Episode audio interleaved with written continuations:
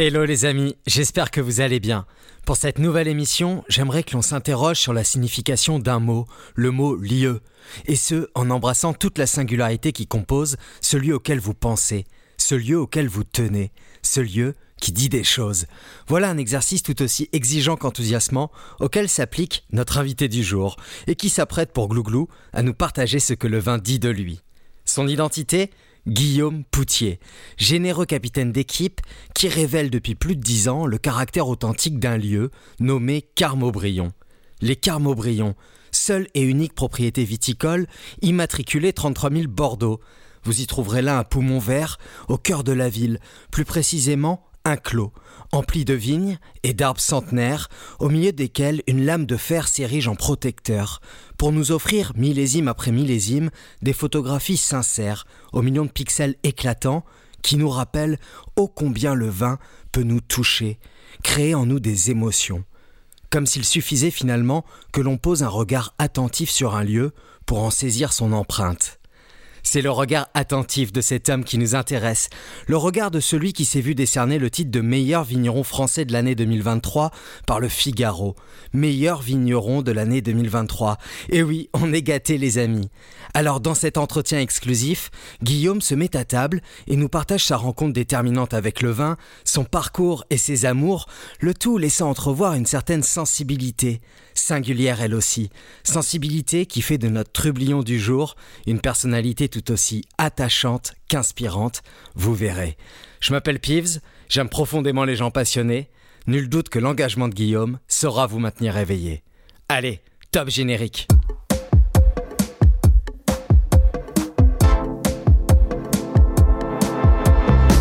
Bonjour à tous, c'est Peeves. Vous écoutez Glouglou, l'émission qui parle vin autrement.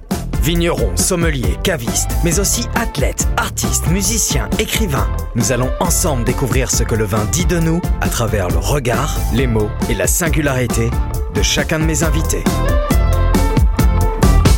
Hello les amis, j'espère que vous allez bien, c'est Peeves et je suis eh ben, en face de mon nouvel invité. Il est brun, le cheveu un peu pagaille et il s'appelle Guillaume, Guillaume Poutier. Hello Guillaume, comment vas-tu? Très bien et toi Pierre-Yves? Eh ben écoute, en pleine forme, alors où est-ce qu'on est là? Ah ben là tu vois, tu es dans un endroit euh, très particulier. D'abord tu es à l'étage, hein? C'est pas souvent qu'on est à l'étage. Et à l'étage euh, en fait d'un endroit qu'on adore, puisque c'est en fait c'est l'endroit où on on transforme nos raisins en vin. Et donc, c'est un cuvier. Et donc, on est dans le cuvier du château des Carmaubrions. Exactement. Euh, cette propriété, centre-ville de Bordeaux, euh, à deux pas de chez toi, si j'ai bien compris. Tout à euh, fait. Tu as dû mettre 2-3 minutes avant de venir. Tu as pu te lever qu'à 7h30 alors que d'habitude, je pense que c'est beaucoup plus tôt. Tout à fait. Et voilà, parce que tu as un peu plus de route. Et, et c'est une chance, parce qu'on en parlera après, d'être centre-ville parce que eh bien, on aura une, on va dire un microclimat unique euh, lié à la ville. Ouais, alors là, les amis, véritablement, le lieu est extraordinaire. Pouvoir enregistrer une émission Glouglou ici avec toi, Guillaume, bah, c'est juste un pur kiff. Donc déjà, primo, un grand merci pour ta confiance. On sait que ton temps est un petit peu précieux. Et les amis, les Carmaubrions, bah, c'est peut-être la seule propriété qui est code postal 33 000 Bordeaux. C'est ça, la seule propriété de Bordeaux dans Bordeaux. Voilà. C'est en fin de compte euh, un petit poumon vert un cadre absolument incroyable. Bon, je vous mettrai tout ça en photo et puis vous connaissez la, musique, hein. je vous mettrai plein de descriptions, enfin le lien de la propriété, tout ça, pour que vous puissiez venir découvrir euh, à votre tour ce lieu euh, unique. On est donc au premier étage d'un vaisseau, ça ressemble au, Nautilus. En fait, c'est une création d'abord faite par, un, on va dire, pas par un architecte, mais par un designer, Philippe Stark. Et l'idée, euh, ensemble, c'était avant tout de permettre aux gens de, vivre bien ici, de se sentir bien, avec ben, toutes les commodités, sécurité, euh, en fait, facilité de vinification. Mais après qu'on ait cette table là sur laquelle eh ben, on enregistre, cette table du partage, parce que je pense qu'on fait tous du vin avant tout pour qu'il soit partagé avec nos amis. Et si on peut donner un poil de plaisir et quelquefois l'émotion, eh bien là, on a tout gagné. C'est gagné. Bon, eh ben, tu connais euh, un petit peu le format Glouglou. Je sais que tu es un des, premiers auditeurs. Je, vous en remercie. On, aime bien commencer l'émission avec l'étiquette, l'étiquette de l'invité, ce petit post-it qu'il y a sur notre front. Alors, ben, le mic est à toi. Je vais te demander de te présenter. Donc, euh, Guillaume Poutier. Alors, je viens tout juste d'avoir euh, une cinquantaine d'années, donc euh, quinquagénaire. Je rentre dans cette catégorie-là. Et je pense que c'est hyper intéressant lorsqu'on fait du vin parce que ça nous permet d'être à un âge où, tu vois, l'expérience quand même euh, joue pour beaucoup. Surtout qu'on a l'idée, euh, chaque millésime, d'essayer de faire un grand vin. Donc on, apprend beaucoup, on apprend à chaque millésime. Euh, moi, je me dis toujours qu'il euh, m'en reste un, deux mois à faire. Euh, et donc ça, c'est pas évident euh, parce que, comme on dit, l'horloge tourne. Et donc, je je suis pas bordelais. Euh, c'est pas quelque chose qui m'handicape. Hein, au contraire, je suis toulousain, passionné de rugby. Donc ça tombe bien parce que on est quand même euh, de plus en plus à la lutte avec l'UBB, mais euh, mon cœur va à Toulouse. Mais par contre, euh, j'adore voir les matchs de l'UBB parce qu'en plus cette année, il y a une équipe de dingue. Et donc j'espère que la finale pourrait être peut-être un UBB Toulouse. Ça serait beau. Voilà, ça risque d'être chaud, mais, mais ça, ça peut le faire. Et, et ensuite, donc, moi j'ai commencé mes études eh toujours dans ma ville natale à Toulouse. J'ai fait euh, une école, euh, on va dire agricole et pas agronome. J'aime bien dire agricole parce que notre métier, on est agriculteur. Alors bien sûr qu'on devient viticulteur, mais on est agriculteur avant tout. Et euh, on travaille un, terroir. Alors moi je parlerai pas de terroir et on en parlera un peu plus tard, plutôt de lieu. J'expliquerai pourquoi. Pour transformer en fait ce que nous donne la nature, ce raisin, en vin et, donc au cours de, mon périple euh, après l'école, donc j'ai eu la chance en fait de, basculer sur, euh, en fait, on va dire un, une notion, euh, on va dire de rencontre, rencontre en fait euh, aux États-Unis avec des personnes qui m'ont permis de basculer dans le monde du vin. Alors quand je dis ça, ce sont des gens euh, où j'étais pas du tout destiné personnellement à faire du vin. Pourquoi? Parce que ma mère était assistante de direction, mon père directeur commercial, pas de parents du tout, de grands-parents dans le monde agricole. Euh, et j'étais plutôt quelqu'un qui était destiné à faire du sport. Euh, très jeune, je faisais beaucoup, beaucoup de sport, surtout du tennis. Ça se voit. Voilà, un peu, un peu de, de foot, mais, euh, mais pas très longtemps, mais surtout du tennis. Malheureusement, un petit pépin de santé euh, m'a obligé à, tout stopper. Et du coup, euh, je me suis, euh, on va dire, pas réfugié dans les études parce que, honnêtement, j'aimais pas du tout ça. Mais plus par obligation, j'ai basculé dans ce monde agricole. Et là, j'ai rencontré un univers qui m'a subjugué. D'abord des rencontres, puisque à l'école, on était quand même 120. 120 puisque c'est une école à Toulouse dit Purpan, parce que l'hôpital Purpan, et euh, on s'appelait les Purpanais. Et ces Purpanais-là, euh, c'est quand même cinq années de ma vie euh, remarquables, parce que que ce soit des, garçons ou des filles qui m'ont beaucoup amené, beaucoup de cohésion d'équipe, puisque je faisais un sport individuel. Et la cohésion d'équipe, eh ben, c'était un peu moins ça. Et là, en fait, tu t'aperçois que ben, seul tu vas vite, mais à plusieurs, qu'est-ce que tu avances?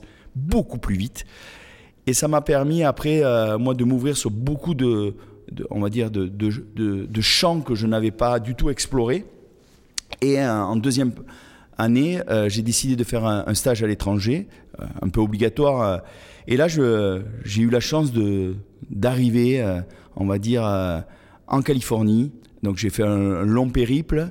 et quand je suis arrivé là-bas, en Sonoma Valley, plus particulièrement en Alexander Valley, dans une famille qui s'appelle la famille Hafner. Et là, eh bien, c'était le, monde parfait. J'arrive, euh, des gens euh, euh, qui travaillaient en famille, qui faisaient tout en famille, parce qu'il y avait les grands-parents qui travaillaient, les oncles, les tantes, les enfants, des équipes remarquables, et, un accueil que j'oublierai jamais, et qui m'ont dit ah mais en fait faire du vin dans ces conditions-là, c'est c'est quand même euh, magique, et, qui faisait des produits qui leur, qui les qui leur ressemblaient beaucoup, mais euh, qui m'ont aussi apporté une notion qui était très importante pour moi, c'était la notion de, de partage, euh, qui est très forte aujourd'hui euh, dans tout ce que je fais. et surtout aussi une notion de vision dans le management, vision à l'américaine, où l'âge n'est pas important. Ce qui est le plus important, en fait, c'est les qualités et, euh, les qualités que proposent les individus, quels qu'ils soient, hommes, femmes ou autres, euh, et qu'on se doit à tous les niveaux de travailler avec chacun des personnes de la filière parce que pour faire un grand vin, mais ça part avant tout de la vigne et le métier de vigneron est un métier très très très dur puisqu'on le voit actuellement, là, le mois de novembre, on a pris 600 mètres euh, sur la tête. Euh, donc nous, quand on est dans nos bureaux ou quand on voyage ou quand on déguste, eh bien, on est à l'abri. Et là, pendant un mois, les vignerons, je pense que... Ils y étaient au mail et ils ont pris la flotte. Voilà. Et je peux te dire, c'est compliqué. Voilà, donc euh, euh, basculement, basculement à ce moment-là. Et quand je suis rentré, je me suis dit, euh, ben, je vais tout faire pour comprendre la filière. Donc j'ai basculé après à travailler dans un centre onologique pendant quasiment six mois. Et alors là, le but, c'était gagner du temps. Donc quand je dis gagner du temps, c'était faire quasiment en une année 60 vinifs parce que j'avais la chance d'avoir des châteaux un peu prestigieux que pas que je conseillais parce que j'étais pas du tout apte à conseiller à ce moment-là. observer. Que je pouvais observer, de voir comment ils travaillaient et des petits vignerons, par contre, qui eux étaient en demande, de, en demande de, de, tout comprendre. Et là, c'était euh, en fait plus dans l'échange. Et, et, là, je prenais mes premiers risques euh, de dire, eh ben, je pense qu'il faut faire ça plutôt que ça. Euh, voilà, les orienter. Et on commence les choix et on commence le renoncement parce que je dis toujours, choisir, c'est renoncer. Ah là là, c'est bien dit. Bon, vous l'avez compris, les amis, euh, le, post-it qui a collé sur le front de Guillaume, il, est grand. Hein. c'est un grand post-it sur cette présentation. Donc, euh, du château Les Carmeaux-Brion depuis 2012 C'est ça. Alors, j'aime pas trop ce terme de directeur parce que tu le sais, c'est. non, moi je suis plutôt un, un manager d'équipe. Chef d'équipe. Voilà. Capitaine. exactement parce qu'aujourd'hui, euh, il y a une, certaine structuration euh, au château Les Carmont-Briand, puisque le propriétaire, Patrice Pichet, qui a repris cette propriété en 2010, euh, nous, donne des moyens, des moyens pour, et j'aime bien dire ça, essayer de faire le grand vin. Et c'est vrai qu'on peut dire on veut, mais des fois on ne peut pas, pour plein de raisons économiques, d'environnement, vraiment différentes choses. Et c'est vrai que Patrice euh, et la famille Pichet euh, essayent, euh, millésime après millésime, de nous faire progresser, de nous challenger pour toujours qu'on aille un peu plus haut, un peu plus loin, qu'on soit encore plus identitaire. je parle d'identité, je parlerai après de singularité, je parlerai de côté unique, pas pour l'être, mais parce que je pense que on se doit aujourd'hui à Bordeaux, et Bordeaux va dans la très belle direction, qui est de plus en plus euh, le vin singulier, euh, l'authenticité de son lieu. C'est très beau tout ça. Alors vous le savez, chère auditrice, cher auditeur, euh, chez Glouglou, on s'intéresse à cette dimension humaine. Hein. On va essayer au fur et à mesure de l'émission, Guillaume, d'en savoir plus sur toi. Donc vraiment sur cette dimension, qu'est-ce qu'il y a dans vos tripes pour répondre à une question au terme de l'émission qui sera la suivante. Qu'est-ce que le vin dit de toi, mon cher Guillaume? Mais bon, là on est au tout début de l'émission. Tu as commencé un petit peu à, évoquer euh, justement le passé, tes racines. Ça tombe bien, c'est le prochain service jingle. My name is Glue. Glue, glue. Alors Guillaume, les racines. Euh, moi j'ai une petite question euh, qui me turlupine. Euh, j'aimerais savoir quels sont tes premiers souvenirs liés au vin. Tu nous as dit, issu d'une famille pas du milieu viticole du tout, ni agricole, agriculteur. Exactement.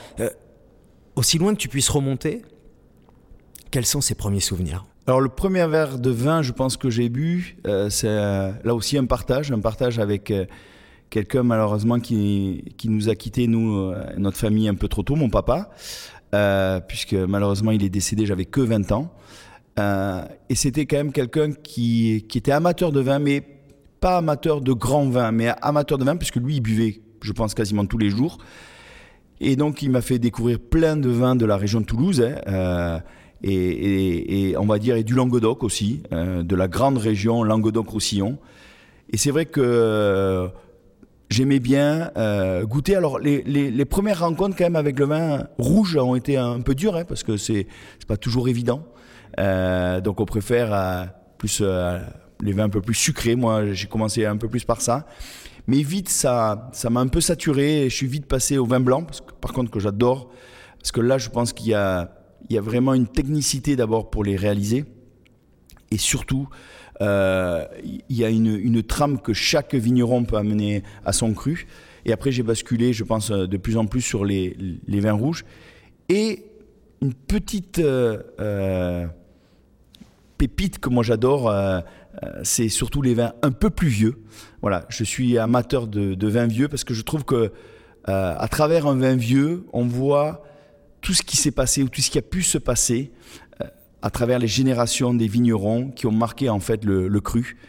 Et ça, c'est quand même assez unique cette histoire des vins en France, mais pas que mais, mais déjà en France, c'est déjà pas mal. Ouais, le temps de vieillissement est en quelque sorte un scanner qui révèle euh, du coup l'ADN du vin, de son identité.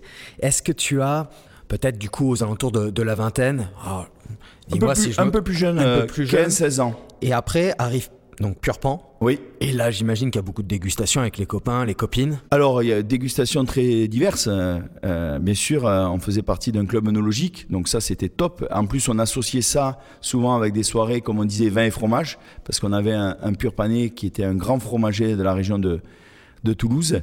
Mais surtout, il y avait aussi, il faut pas le cacher, aussi des alcools forts. Mais, mais c'est vrai que moi, je me suis vite dirigé vers le vin, et donc après visite de vignobles, euh, virer dans les vignobles, euh, travailler avec les copains sur le pourquoi du comment, nos envies, les qualités des uns et des autres. On avait même pensé dans notre mémoire et dans notre projet de fin d'études à réouvrir un vignoble à Toulouse, mais on s'est aperçu que là c'était plus que compliqué. donc on a, on a basculé sur autre chose. Mais, mais c'était vraiment très intéressant de, de, partir à la rencontre de ces vignerons dans le tout, au niveau de la région de Toulouse, avec ce cépage, la négrette, qui est quand même un, cépage d'une façon générale peu connu. C'est vrai. Voilà, mais, mais qui est, je pense, qui a ses qualités. Alors, qui fait pas, on va dire, des très très grands vins de garde, mais par contre, qui, si elle est bien travaillée, euh, entraîne un aromatique euh, très spécifique. Alors, j'aimerais revenir un tout petit peu en arrière parce que j'ai lu pour préparer, parce qu'on essaye de préparer les émissions, hein, tout de même, on essaye d'être sérieux un petit peu. T'as essayé de lever une demi-heure plus tôt. Et j'ai lu, euh, mon cher Guillaume, euh, dans une récente interview, euh, vous, vous rendiez un, bel hommage à votre maman. Oui. Euh, je peux comprendre du coup que votre mère n'y est pas pour rien quand même en, la propulsion, dire mon fils, vas-y, va faire pur pan. Euh, quel est quel est voilà ce souvenir et quelle est l'empreinte maternelle dans ton parcours? En fait, j'expliquais tout à l'heure que j'ai fait pur pan et c'est vrai que j'ai expliqué aussi que le, on va dire l'école et moi ça faisait pas deux et c'est euh, ma mère avec une prof de bio qui euh, m'ont quasiment inscrite à entre guillemets, à l'école, euh, on va dire à, l'issue de mon plein gré. et, c'est vrai que j'ai été étonné euh, d'être reçu parce que je ne pensais pas du tout euh, pouvoir intégrer cette école-là. Et, après, j'ai passé cinq années magiques. Mais c'est vrai que je dois beaucoup à ma maman parce que au, tout départ, je voulais faire, j'avais postulé pour être laborantin. Donc tu vois, très loin de moi le vin. Euh, là, on parle de, de, de, préparateur physique, chimie. Exactement. Je voulais faire des booms, tu vois, dans les labos. et c'est vrai que ça n'avait rien à voir avec ce que je fais aujourd'hui, mais parce que je pense qu'à 17, 18 ans, on ne sait pas tout à fait ce qu'on veut faire. Et c'est vrai que moi, tout s'est déclenché suite à, à l'arrêt en fait du sport, à l'intégration de Purpan et ces rencontres, on va dire, aux États-Unis. Et cette passion naissante, alors ça m'intéresse, je voulais vous la poser, mais là je pense que vous avez répondu en quelque sorte à cette question. Quel, quel genre d'élève vous étiez en classe? Donc plutôt celui, quoi, milieu, au fond de la classe, qui, qui aimait bien faire rire euh, la, la, camaraderie? Non, pas forcément. J'étais euh, un, garçon, euh, en fait, j'aime bien me, me, dire comme ça, un peu troublion, c'est-à-dire, voilà, qui a des capacités, mais qui fout pas grand-chose. Et on me l'a souvent dit. Mais alors, ce qui me permet quand même, et, je tiens à te féliciter, parce que figurez-vous, les amis, que le 9 décembre dernier, Figaro 20, le magazine Figaro, vous connaissez, hein, euh, a remis un prix, un prix pas n'importe lequel, mon cher Guillaume. Vous avez été élu meilleur vigneron parmi le classement des 50 plus grands vignerons de France, donc par le Figaro 20. Alors c'est absolument exceptionnel. Quelle était ta première réaction quand tu as découvert? Eh bien voilà, vous étiez le premier de la classe cette année. Alors euh, d'abord, très surpris de faire partie du classement, ce que j'ai dit euh, à l'époque à, Stéphane Reynaud, parce que quand je voyais les noms, je me suis dit... Euh, voilà, euh, il y a quand même des mythes. On en cite quelques-uns, hein. attention. Alors, ce classement, c'est les 50 meilleurs vignerons de France par le Figaro, qui est une liste entre nous non exhaustive, parce qu'il y en a bien plus des grands vignerons. Et des très très grands qui n'ont pas été cités pour plusieurs raisons. Euh, juste, je fais juste une aparté avant que tu, tu cites des noms, Pierre-Yves parce que le, ce classement, comme tout classement, peut être complètement subjectif hein, et donc euh, peut être, on va dire, revu et corrigé. Mais c'est plutôt un, parcours en fait de vie, ce classement, et euh, une évolution au sein d'une propriété et l'empreinte que tu peux amener au sein d'une propriété qu'autre chose.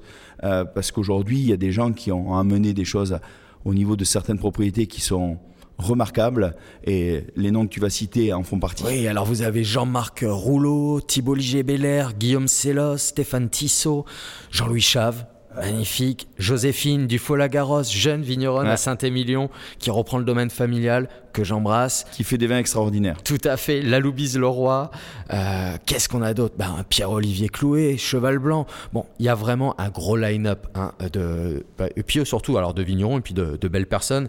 Euh, je les connais pas tous personnellement, mais c'est joli. Et tu es numéro un. Donc juste pour ça, bravo. Merci. Euh, c'est quand même pas mal. À mon avis, il faut aussi accepter, je pense. Euh, oui, j'accepte ça avec plaisir, ne t'inquiète pas. Et pour tes équipes.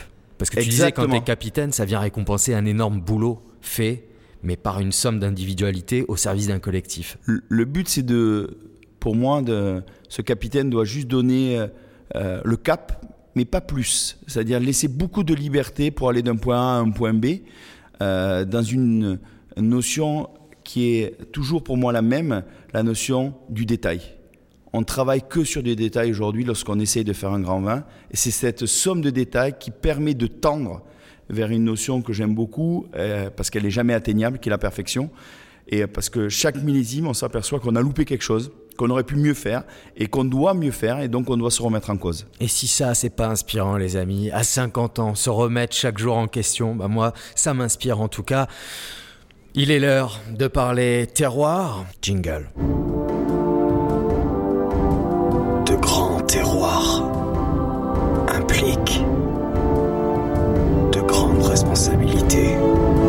Glou, Alors Guillaume, terroir, terroir, tu vas peut-être avoir envie de me corriger, j'attends ta définition du mot terroir. Alors tu sais que j'aime pas utiliser ce terme-là parce que la plupart des gens, terroir égale terre. Et le terroir, c'est beaucoup, beaucoup plus complexe que ça. Donc c'est pour ça que moi je parle de lieu, parce que ça associe bien sûr la notion de sol, mais beaucoup plus de sous-sol que de sol, parce que n'oubliez pas que la vigne c'est une liane.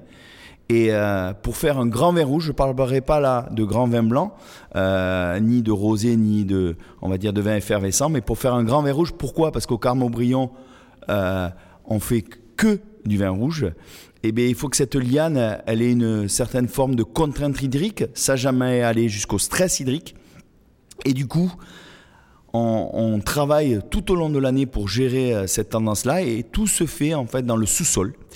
Ensuite, bien sûr que, eh j'en parlais au début, ici on a un climat, mais on a surtout un microclimat urbain, citadin, qui fait que euh, on a des températures nocturnes de 2 à 3 degrés de plus qu'à l'extérieur de Bordeaux. Alors pourquoi je dis ça? Parce qu'on a un vignoble, nous, intramuros, et un autre vignoble à l'extérieur de Bordeaux, à peu près à 15 km à Martillac, euh, on va dire entre euh, aux alentours de Smith ou Lafitte, au Bailly, vous voyez, que des noms prestigieux, mais des gens qui font des vins remarquables. Et ensuite, euh, pour moi, il y a cette notion, pour, finaliser, la notion de l'homme. Alors quand je dis l'homme, et là on revient au capitaine, voilà, c'est juste driver en fait tous les, les, données avec euh, eh ce qu'on va planter sur ce sol, quel cépage, quelle densité, qu'est-ce qu'on veut amener, euh, quelle réflexion on a aujourd'hui, euh, parce qu'il ne faut pas oublier une chose, si aujourd'hui l'équipe peut faire des grands vins, c'est aussi parce qu'il y a 80 ans, puisqu'on a une moyenne d'âge ici de très très vieux cèpes, ont planté du Cabernet Franc. Alors même, je dirais même du boucher, puisque on peut même parler de boucher chez nous. Il y a une autre propriété à Bordeaux qui aime bien en parler et qui en parle même mieux que nous, qui est assez mythique, c'est la fleur. et Baptiste Guinaudot, que je salue. Euh, un grand vigneron, euh, et aussi euh, Julie, sa compagne. Du coup, ce, ce, Cabernet Franc ici s'épanouit comme jamais parce que eh on est dans la grande région, par exemple, là où on se trouve des Graves, et une particule un peu plus communale, qu'on va dire Pessac-Léognan, et là vous êtes sur ici où on se trouve vraiment Pessac, et Pessac c'est normalement des, des, graves plus profondes, et là on a quelque chose qui surgit de nulle part, mais on a une veine argileuse. Et en plus, elle est calcaire.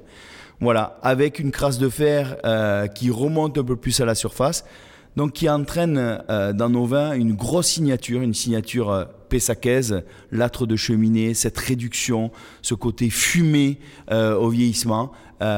et bien sûr, le vieux cep donne, donne peu, mais comme on a une forte densité, on arrive quand même à des rendements plus que convenable.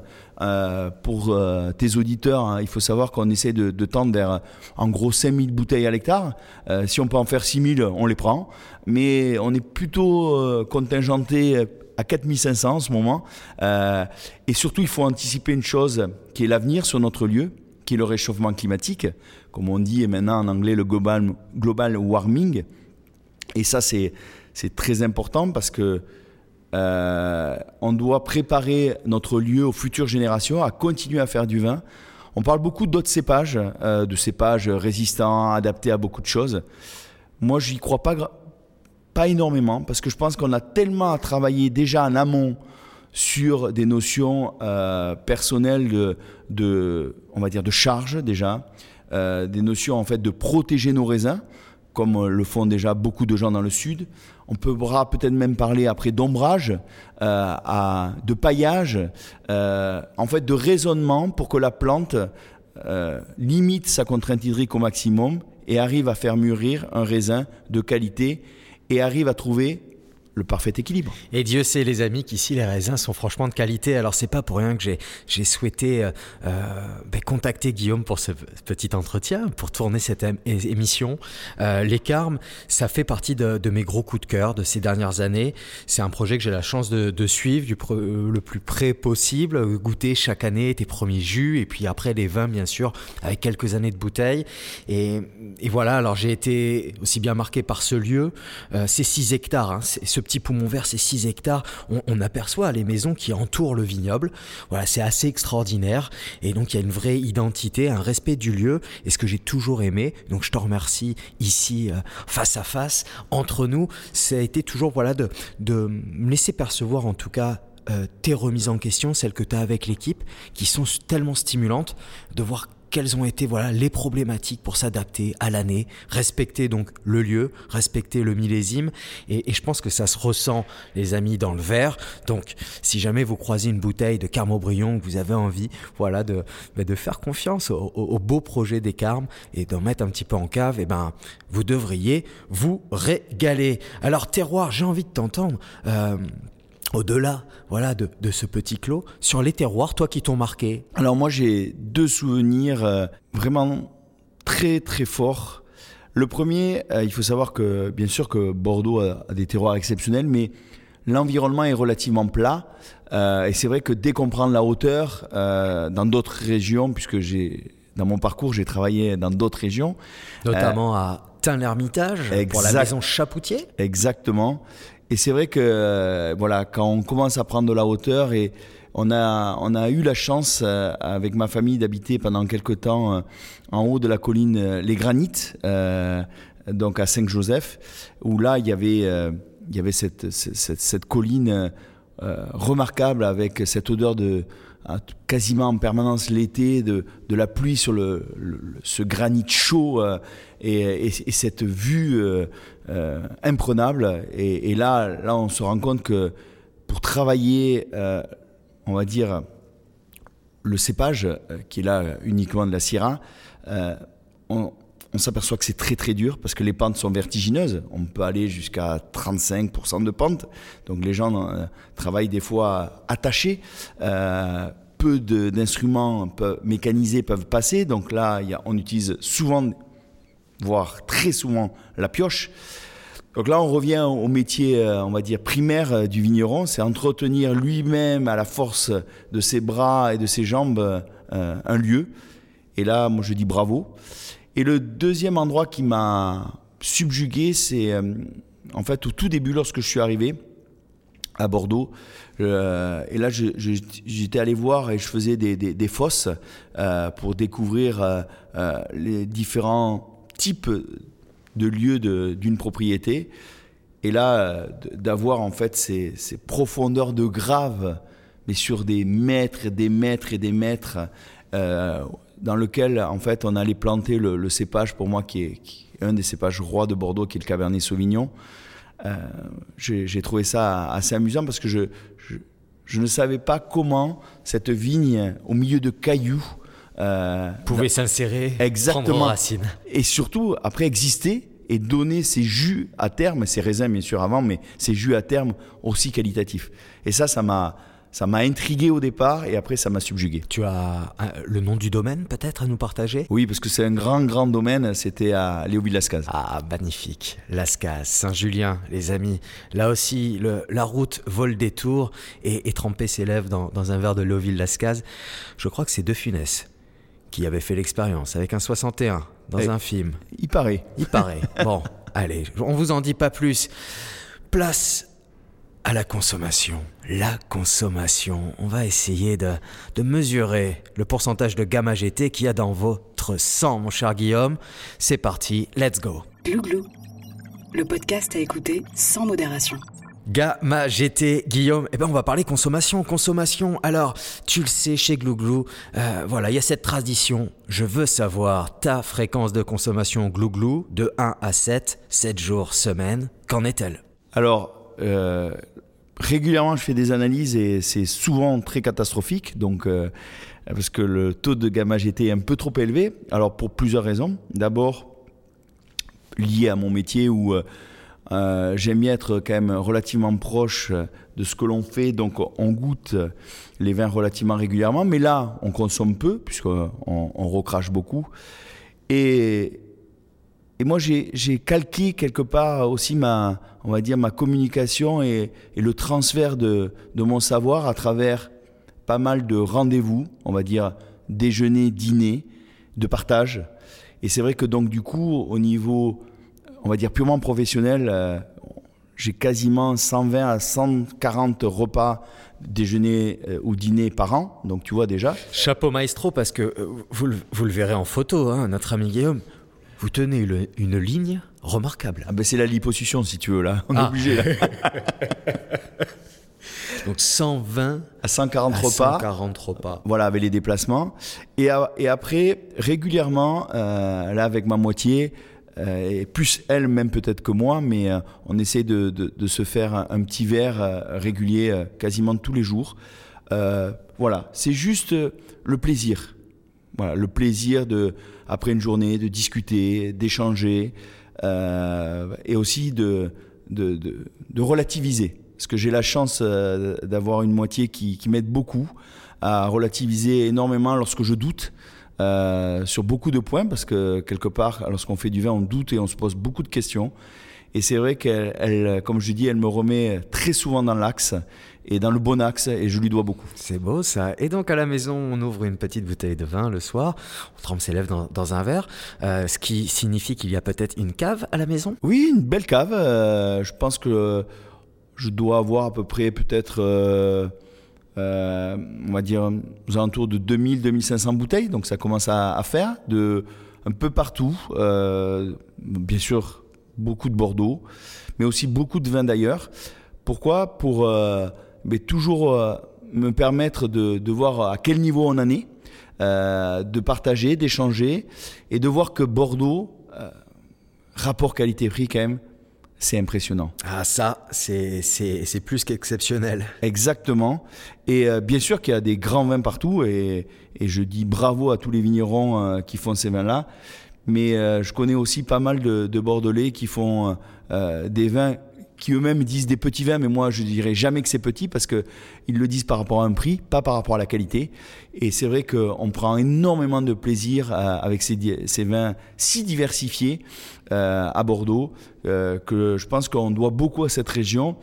Et surtout, ce que je voulais dire aussi et profiter de cette émission pour le dire, c'est que Bordeaux est en train de se réinventer.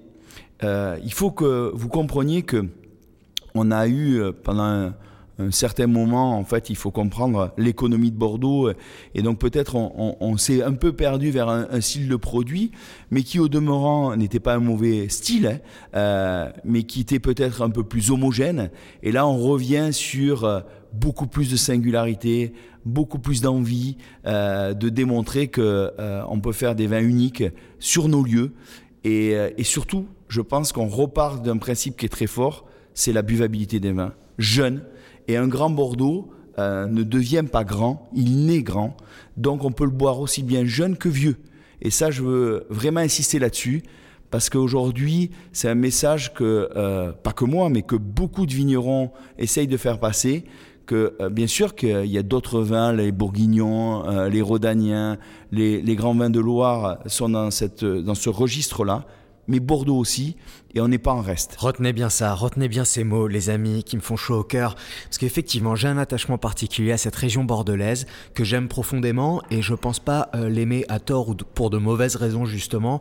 Je trouve ce qui s'y passe depuis plus de dix ans est juste très stimulant. Une vraie révolution. Une vraie révolution. Et, et souvent, euh, c'est vrai qu'on on peut entendre des fois des, des, gens avoir certaines réserves sur cette région viticole, qui est quand même, rappelons-le, c'est 117 500 hectares de vignes, c'est 6000 familles. C'est immense, quoi. C'est vraiment, c'est grand. Et beaucoup de personnes pouvaient dire, tiens, tantôt un, Bordeaux euh, uniforme. Tu parlais d'homogénéité. Je crois, enfin, moi, c'est pas la carte postale que je vois au quotidien. Et, et là, je me dis, bah, Allons-y les amis, retronçons-nous les manches, parce qu'aujourd'hui c'est l'hétérogénéité.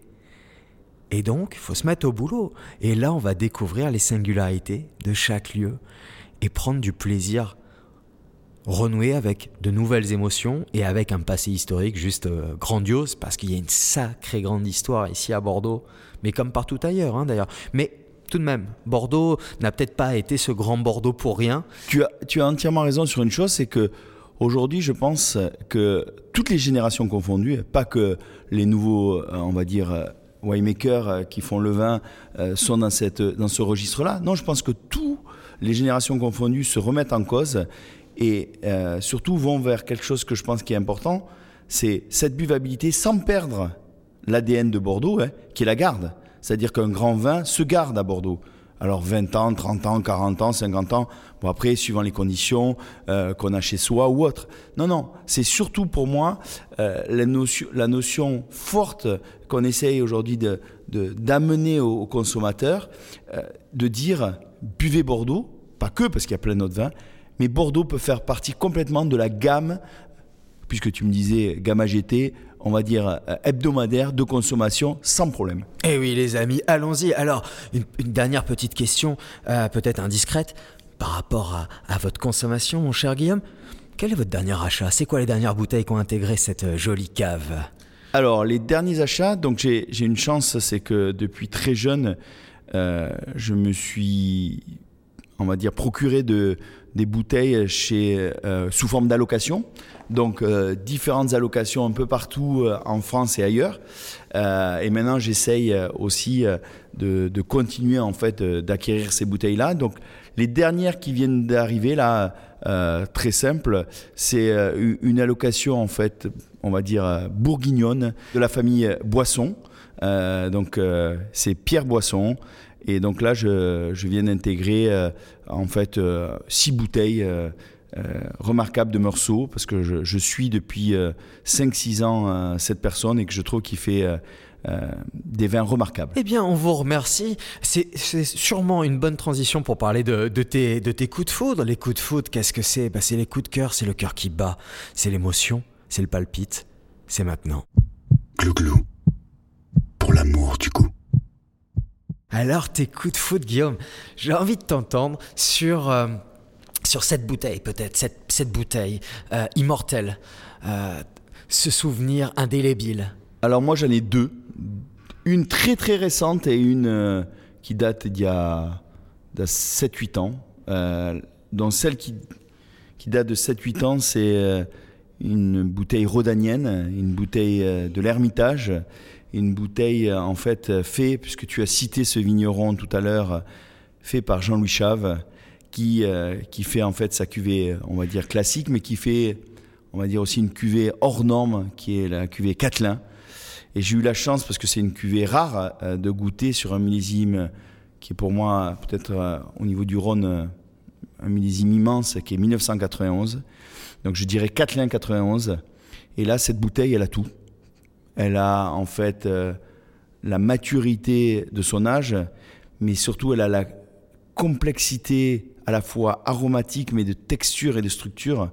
Et après elle te fait voyager et elle bouge en permanence parce qu'elle change de pays, on va dire quasiment à chaque minute, et ça c'est unique. Et après la, la, dernière euh, qui, m'a transporté, c'est tout récent, c'est que au cours en fait d'une soirée, on, a ouvert ici à la propriété en 1917, euh, donc un millésime qui a plus de 100 ans, qui avait toute sa fraîcheur, toute sa jeunesse, euh, qui était un millésime de guerre, donc avec toute l'émotion, parce que des gens pendant la guerre ont continué à couper ces raisins et à les transformer, les mettre dans cette bouteille euh, et, euh, pouvoir les goûter plus de 100 ans après avec, on va dire, la place de Bordeaux. J'ai trouvé ça assez fabuleux, surtout qu'il y avait une énergie et tout un symbole remarquable. Et là, tu voyais donc les tripes de ce lieu. Exactement. Est-ce que tu aurais un vigneron comme ça, celui qui te vient, que tu aurais envie de conseiller aux auditeurs de Glouglou d'aller rencontrer, de découvrir, à minima, d'essayer de, se procurer une de ces bouteilles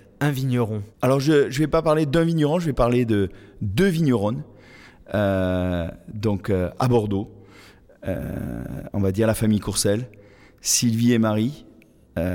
C'est des gens remarquables pour plein de raisons. D'abord, euh, deux purpanaises, donc euh, c'est assez euh, intéressant de le, signaler puisque c'est deux sœurs qui ont fait la, même école et une qui s'occupe du commerce, une qui s'occupe de la technique, qui travaillent ensemble mais, qui ont une énergie de malade et qui font des vins qui, sont en permanence dans le côté qualitatif du produit et qui créent, qui créent, qui créent. Et pourquoi je dis qui créent C'est qu'elles sont toujours à la recherche de l'association de leurs vins avec des mets, qui sont toujours dans l'association en fait de nouvelles idées. Voilà, là pour les fêtes, elles font des box euh, parce qu'elles se disent que leur consommateur va être en demande de ça. Et, elles créent des vins sur la soif, mais elles créent des vins aussi en, élevage. Elles, elles, créent beaucoup beaucoup de choses euh, diverses et variées. Je leur dis qu'une chose, Chapeau, mesdames. Bravo. Alors, ces deux sœurs, on les retrouve au château Thiolet Bien sûr. eh ben, vous aurez tout ça en description.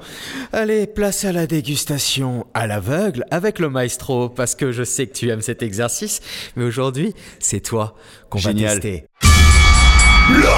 testing Bon, les amis, voilà, j'ai en face de moi Guillaume Poutier, capitaine des Carmeaux-Brion à Bordeaux, et, place maintenant à la dégustation à l'aveugle, mon cher Guillaume. Alors, je t'ai servi un verre de vin, à toi de nous en parler. Alors d'abord, tu m'as servi un verre de vin blanc.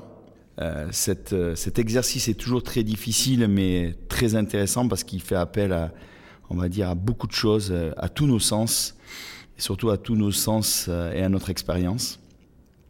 Donc tout d'abord, merci, parce que c'est, je pense, une très très belle bouteille. Euh, j'adore d'abord le, parfum de, euh, de ce vin, c'est-à-dire un parfum très pur, très cristallin, euh, un équilibre, on va dire, quasi parfait, parce que rien ne dépasse, une intégration de l'élevage complètement maîtrisée, avec des notions pour moi d'une fraîcheur qui me, qui me font dire qu'on est d'abord français, Ensuite, euh, euh, j'ai la, sensation qu'on remonte vers le, nord de la France. Donc euh, c'est là où maintenant mon cœur balance parce que là, dans ce que je sens, ce que je ressens en termes, en fait de fleurs blanches ou autre. Je peux aller soit vers une notion un peu plus bourguignonne ou soit vers et donc avec du chardonnay, soit avec une notion un peu plus de la vallée de la Loire avec pour moi du chenin là, pas de sauvignon. Donc et je me dis que mon cœur balancerait plutôt pour la deuxième solution, donc un chenin de Loire, euh, parce que je trouve que à la fois dans l'aromatique, euh, c'est un cépage qui pourrait faire en fait une partie de liquoreux, parce qu'il y a ce, côté gras onctueux euh, qu'on a et que je retrouve pas moi personnellement dans le chardonnay. Eh bien, écoute, mon Guillaume, euh, déjà, je vais t'accorder quelques points. On est en France, on est bien sur un vin blanc. Bon, ça, c'est cadeau. Euh, on est bien, donc, effectivement, sur cette moitié nord. Hein. Euh, et puis après, comme tu l'as dit, choisir, c'est renoncer. Donc, tu as choisi la vallée de la Loire, tu as renoncé à la Bourgogne. Et Désolé, mais tu as renoncé donc à la bonne réponse ah, qui, merde. qui se trouve du côté de la Bourgogne. Alors pourquoi? Eh bien, euh, figure-toi que, que, ce vin que tu es en train de, bah, de découvrir, euh, il est produit non loin du vigneron que tu nous as cité il y a quelques instants. De chez Pierre Boisson à Meursault. On est à Meursault. D'accord. On est chez un autre jeune vigneron que j'aime beaucoup, que j'ai découvert il y a peut-être 2-3 ans maintenant, qui s'appelle Antoine Jobard. D'accord. Voilà, Antoine Jobard, cinquième génération, euh, qui, alors là, nous sommes sur sa cuvée euh, générique. On est sur le Bourgogne, donc 100% chardonnay d'Antoine Jobard. Je remercie et je fais un petit coucou à Jérôme de Autre Château, excellent caviste sur Bordeaux, qui m'a fait découvrir et m'a permis surtout de faire l'acquisition de ces quelques rares flacons. Euh, un prix qui reste encore très très modeste pour cette région bourguignonne. Je le dis pour nos auditrices et auditeurs, on est aux alentours de 35 euros. Et je trouve que là, il y a un rapport qualité-prix, comme tu disais, de précision. Remarquable. Et, de plaisir, de finesse. Euh, bon, mais je suis ravi que tu trouves ça en tout cas remarquable. Donc, on est dans la côte de Beaune, voilà, à Meursault, euh, chez Antoine Jobard. Mais je suis ravi que ça te plaise. Et en plus, le vin commence à prendre de la température et on s'aperçoit qu'il y a un développé, une texture, une structure qui sont d'une précision euh, redoutable. Donc euh, bravo. Ouais, bravo euh, Antoine Jobard parce que ça sent sacrément bon. Euh, on parlait voilà de ces fruits un peu à chair blanc, cette note citronnée. Je, trouve qu'il y, a un peu de, de, sésame qui apporte de la gourmandise. C'est très cristallin. Tu le disais très bien. Je vais pas en rajouter davantage. Peut-être si est-ce qu'on si on avait envie de passer à table, à Guillaume, qu'est-ce qu'on mettrait là-dessus? Alors personnellement, je mettrais bien, tu vois, un petit bar en sauce, euh, euh, sauce blanche, euh, un peu, un peu épicée, poivrée, poivre blanc. tu Pour vois, apporter du peps. Exactement. et je pense quelque part légumes, légumes vapeur, sans rien. Tu vois, juste pour redonner en fait de l'appétence à la bouche et, garder en fait toute la salinité du vin qui est, assez remarquable. Et ben voilà une bonne recette. Et c'est maintenant l'heure justement de la recette magique, ça tombe bien. Alors la recette magique Guillaume, qu'est-ce que c'est? C'est ce moment imaginaire où là tu vas même pouvoir fermer les yeux euh, et, et, tu as surtout une carte blanche. Alors une carte blanche qui va te permettre permettre d'exaucer cinq choix, à commencer par le vin, le vin que tu rêverais de déguster ou dans lequel tu rêverais de te replonger. Tu vas pouvoir choisir le vinyle, l'artiste, ton artiste préféré, certainement, j'espère, on veut savoir et connaître aussi tes goûts musicaux dans Glouglou, un plat, un lieu et puis, bien entendu, la personne de ton choix pour accompagner ce moment divin. On t'écoute. Alors très simple, euh, je partirai déjà avec ma moitié euh, en tête à tête. Euh, et je l'amènerai au bord de l'eau. Euh, pourquoi? Parce que je trouve qu'on a la chance d'être à quasiment à une heure euh, en fait de l'eau ici et de l'océan, et donc c'est très vivifiant.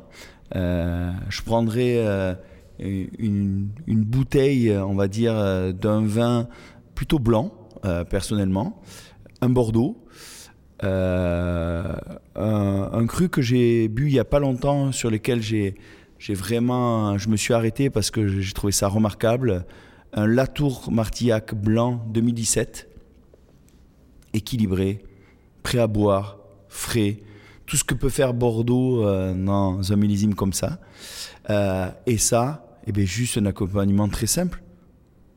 Une petite, euh, on va dire, douzaine d'huîtres, du ferré.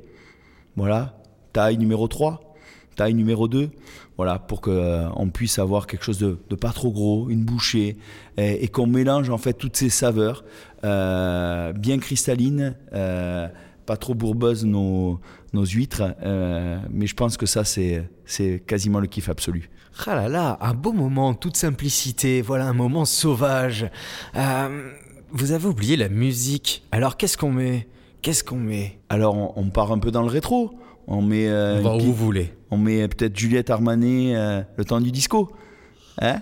Vous me faites plaisir là à citer cette grande artiste française. Exactement et qui nous fait plaisir aux oreilles. Juliette, on t'embrasse si tu écoutes Glouglou, on serait ravi de t'accueillir un jour. Je serais vraiment ravi de pouvoir eh ben, essayer de, dire et découvrir ce que le vin dit de Juliette Armanet. Juliette, hasta luego. Eh bien, je te remercie pour cette recette magique. Alors, parlons-nous, euh, franchement, euh, j'ai envie de savoir tes bonnes adresses, ta ou tes bonnes adresses, un caviste, un bar à vin. Qu'est-ce qui te passe par la tête? Alors, le, caviste, malheureusement, tu l'as cité, qui pour moi oh. aujourd'hui... Euh, le caviste de Bordeaux qui, qui, est vraiment au niveau de la sélection hors norme, très pointu, mais que ce soit Bordeaux, hors Bordeaux, vraiment quelqu'un qui adore ça. Jérôme Guillauneuf, autre château.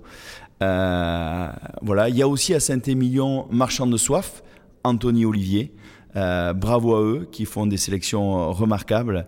Euh, et l'adresse, eh bien, l'adresse qui est, j'en citerai deux, euh, donc qui est en fait la première qui est l'univers, euh, rue Lecoq, un restaurant où eh bien, on peut boire beaucoup de flacons à prix tout doux, avec une cuisine bien adaptée, elle aussi à prix tout doux. Goûteuse, juste, précise, top. On passe toujours des bons moments. Et, et ensuite, euh, mais l'autre adresse qui est un peu plus d'actualité, c'est euh, l'adresse à Bordeaux, Cours du Médoc. Euh, l'ouverture en fait de l'hôtel des Carmes avec le Mondrian et avec une, cuisine, on va dire là, plus exotique, plus japonisante, avec une, inspiration du chef japonais Morimoto. Euh, et, là aussi, euh, quelque chose aussi de, très travaillé, euh, de vraiment de spécifique sur énormément en fait de produits différents et de, de goûts différents qui nous font voyager vraiment à l'extérieur de, de ce que l'on connaît, de ce qu'on a l'habitude en fait de goûter à, Bordeaux. Donc bravo. Et eh ben voilà les glouters. Oui, j'ai dit glouters, ça y est, c'est lâché, c'est comme ça. Vous avez là quatre bonnes adresses, soit pour aller euh, acheter et, découvrir quelques bons flacons et les bonnes adresses pour passer à table et toujours avec un bon verre de vin. Euh, l'actu, mon cher Guillaume, actu culture, qu'est-ce que tu auras envie de, nous dire? Alors je, je voudrais juste vous dire que euh, début d'année, on va on va présenter euh, tous à Bordeaux ce millésime 2023. Ce millésime 2023 qui a été un, millésime, euh, on va dire, de, travail, mais comme tous les millésimes, mais celui-là d'autant plus parce qu'il a été redoutable avec, euh, on va dire, les affres climatiques qu'on a pu avoir et, les maladies. Donc venez nous rencontrer début avril pour goûter ce, millésime qui, par chance, nous a permis de produire une belle récolte. Et je pense qu'il fera date aussi en termes qualité. Euh, et fera partie des très beaux millésimes de Bordeaux. Alors on va tous nous dire qu'encore une fois, exceptionnel? voilà, à Bordeaux, mais il faut pas nous en vouloir. On travaille pour ça. On travaille énormément pour ça. Désolé les gars. Voilà, je suis désolé, euh, mais euh, mais c'est le but. Vigneron, on fait du vin et on essaie de faire le meilleur possible. Eh, je te remercie Guillaume, mais moi il me tarde, je me languis de le découvrir ce 2023 parce qu'on a lu tout un tas de choses déjà, alors même qu'on l'a pas encore goûté, ce que je trouve assez aberrant. Une fois de plus, enfin bon, ça ne regarde, hein. ça ne regarde que moi les amis, mais mince. Restons tempérés. Il y, en a, il y en a marre de ce manque de tempérance. on sent qu'on est tous voilà, pressés de, de dire le mot, le côté un peu acerbe de cette société. Prenez le temps. Soyons curieux venons à Bordeaux découvrir ce millésime. Et, juste, a priori, on va pas s'empoisonner, hein, qu'on le trouve abouti, moins abouti. Bon. Il est toujours en comparaison, et moi je dis toujours, chaque millésime, c'est un, un, millésime, on va dire, que, qui a ses, singularités, mais surtout pour moi, ce qui est le plus important, c'est que l'équipe euh, et les équipes des châteaux travaillent pour donner le meilleur d'elles-mêmes. Aujourd'hui, la technicité bordelaise est tellement importante euh, et nos choix euh, et nos concessions sont tellement importants par rapport à une vendange que bien sûr, on va plus faire de mauvais vins, mais, mais par contre, on va donner vraiment les atouts à chaque millésime pour qu'il soit vraiment très différent et qu'il puisse faire, partir du, euh, faire partie pardon, d'une gamme, de votre gamme et de votre cave. Eh bien, on vous remercie, mon cher Guillaume, pour ces mots. Et voici l'instant fatidique. La dernière question, le dernier chapitre. Le dessert, les mignardistes, c'est maintenant. Glouglou, ce que le vin dit de nous. Glouglou, ce que le vin dit de nous. Bon Guillaume, ça y est, l'instant fatidique se présente à nous. Tu le connais, Glouglou, ce que le vin dit de nous. Eh bien, c'est à toi d'y répondre cette fois-ci. Tu es là, en face de ce micro. Alors Guillaume, le vin, qu'est-ce qu'il dit de toi? En fait, le, vin dit beaucoup de choses de moi. D'abord, il, m'a permis, euh, je pense, de me construire. Euh, parce que lorsque on a des fois des moments durs dans sa vie quand on est jeune, euh, ça permet de rebondir. Il m'a permis, euh, donc ça c'est sur le côté professionnel, de rencontrer beaucoup de gens, dont beaucoup sont devenus des amis, euh, avec qui je partage beaucoup, et, ça c'est le plus important. Et après, il permet aussi de, voir les choses différemment. Quand je dis différemment, c'est-à-dire qu'aujourd'hui on parle beaucoup de choses qui sont tellement pas horribles, mais on parle que de, nouvelles négatives à, tous les niveaux. le monde les guerres, euh, le pouvoir d'achat, euh, l'inflation, tout, que des fois ça nous permet, nous, de nous isoler un peu dans notre bulle. Un refuge. Exactement. Euh, et là, de, partir ailleurs et, aussi de, de s'évader dans un endroit en fait où nous seuls on peut aller et qui nous permet en fait de, de nous ressourcer, de repartir. Et ça, c'est Là, je le redis du côté professionnel. Et du coup, je le fais là, un peu de la, même façon du côté personnel. Partir avec sa moitié, euh, gravir en fait des montagnes et, se retrouver dans, des endroits un peu insolites, euh, euh, refuge ou pas, mais pourquoi pas, et, se dépasser. Et, et, surtout, je pense lorsqu'on fait du vin, rien n'est acquis et il faut penser, on va dire, autrement en se disant que, euh, bien sûr qu'on a des principes, mais on apprend souvent des autres qui nous, donnent des voies inexplorées et qui nous permettent en fait de nous enrichir. Et cet enrichissement, je pense, c'est ça, en fait, la vie, c'est l'enrichissement permanent, la remise en cause perpétuelle. Et ce métier vous le, vous le rappelle au quotidien. Tes mots m'inspirent un, morceau euh, d'un artiste que j'aime beaucoup, euh, que tu connais forcément, Julien Doré, qui a écrit une très belle chanson, Sublime et Silence. Voilà, son titre parle par lui-même, mais tes mots m'évoquent ce morceau spécifiquement. Chère auditrice, auditeur, allez-y, écoutez Sublime et Silence de Julien Doré, et puis régalez-vous avec les vins de Guillaume. On peut venir te rencontrer ici, au Carme, on peut venir découvrir ce lieu ce parc magnifique, parce qu'on n'en parle pas souvent, mais les arbres, c'est beau, il faut les vénérer. Euh, merci infiniment pour, euh, pour ce moment, Guillaume. Euh, je suis super content qu'on ait passé cet instant en tête à tête et qu'on puisse très très bientôt bah, le partager et, te retrouver et t'écouter voilà d'avoir capté ce, ce moment et d'ailleurs peut-être ça sera la dernière question qui aimerais-tu voir ou du moins entendre sur Glouglou? À qui t'aimerais passer le relais?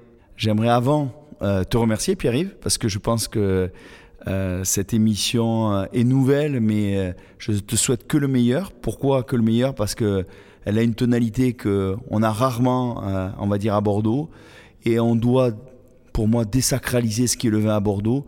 C'est-à-dire que on dit souvent que les murs des grands châteaux sont impénétrables, c'est faux. Euh, je pense qu'on accueille, et nous ici les premiers à Carmaubrion, euh, euh, plus de 4000 personnes chaque année et on veut augmenter ça. Et, c'est important, et là aussi je, je, remploie ce terme, le partage avec notre consommateur, parce qu'on doit comprendre qui est notre consommateur. Et donc merci de, nous permettre d'abord de, de, passer un bon moment avec toi, un moment un peu décalé, mais un moment juste, précis. Et, la personne que j'aimerais en fait qui prenne ma place demain. C'est quelqu'un aussi avec euh, une certaine forme de bonhomie, euh, qui, qui travaille énormément, on va dire, pour amener sa propriété, parce qu'il est propriétaire avec son frère, euh, en fait, d'une belle propriété euh, à Saint-Émilion. C'est la famille Todeschini, Karl Todeschini. Mais bien sûr. voilà. Et dit Carlito, parce que voilà, c'est quelqu'un qui est qui bien sûr fait du vin, mais qui essaye euh, vraiment de travailler avec euh, des principes, alors euh, on va dire très poussés, mais qui est un bon vivant. D'ailleurs, il trufficulteur. Exactement, qui qui derrière euh, est un passionné, on va dire, mais pas que de pas que de la truffe, hein, non, non, parce que c'est un amateur de, il t'explique tout sur la pizza, il t'explique tout sur plein de choses, et donc euh, je le salue d'abord euh, bien bas, et surtout, je pense que il serait très bien dans cette émission pour partager avec vous ces, ces, petits secrets. Et, et aussi la la, difficulté qui est d'aujourd'hui de faire des grands vins à, Saint-Émilion, parce que euh, euh, et d'une propriété familiale, la transmission. Euh, qui n'est pas aussi évidente dans notre métier, parce que je pense que c'est aussi quelque chose que dont on ne parle pas assez. Donc voilà, Karl Todeschini au micro de Glouglou, je pense que ça serait magique. Ah là là, je, suis d'accord avec toi. cette bonhomie qui représente si bien Karl, euh, propriétaire donc avec son frère du château Mango et château Labrande à Castillon, Côte de Bordeaux. Exactement. J'ai eu l'occasion, c'est marrant, de passer un petit moment en plus avec lui cette année, euh, de faire le tour de, son vignoble. Eh bien, écoute, je note cette idée et Karl, si tu nous entends, eh bien, on t'embrasse et surveille ta boîte mail. Bon, euh, un dernier mot, peut-être? Merci, tout simplement.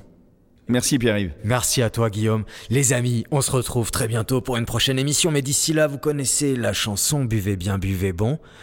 Bisous. J'adore cette nouvelle émission sur le vin. C'est marrant comme nous et je comprends tout. Eh, mange Je comprends tout Ah merde Arrête ton cirque Spectacle glou, spectacle glou. Wow, wow, wow, wow, les amis, j'ai oublié, vous connaissez la musique, j'ai besoin de votre force à présent. Si jamais vous appréciez Glouglou et son format, eh bien je ne peux que vous suggérer de vous abonner à l'émission sur la plateforme de votre choix. Spotify, Deezer, Apple Podcast et j'en passe, sans oublier l'éternel bouche à oreille bien sûr, et les partageants tout genre. Retrouvez Glouglou également sur Insta et pour ça rien de plus simple, Glouglou Podcast tout attaché, à vous de jouer. J'attends vos réactions avec impatience et je serai surtout très heureux de pouvoir échanger avec vous, de parler vin à la cool et de savoir qui vous aimeriez entendre lors des prochaines émissions. Alors, à vos commentaires. On se retrouve tous les mois pour faire vivre ensemble la toute première saison de Glouglou. Merci infiniment pour votre écoute. Buvez bien, buvez bon, bisous.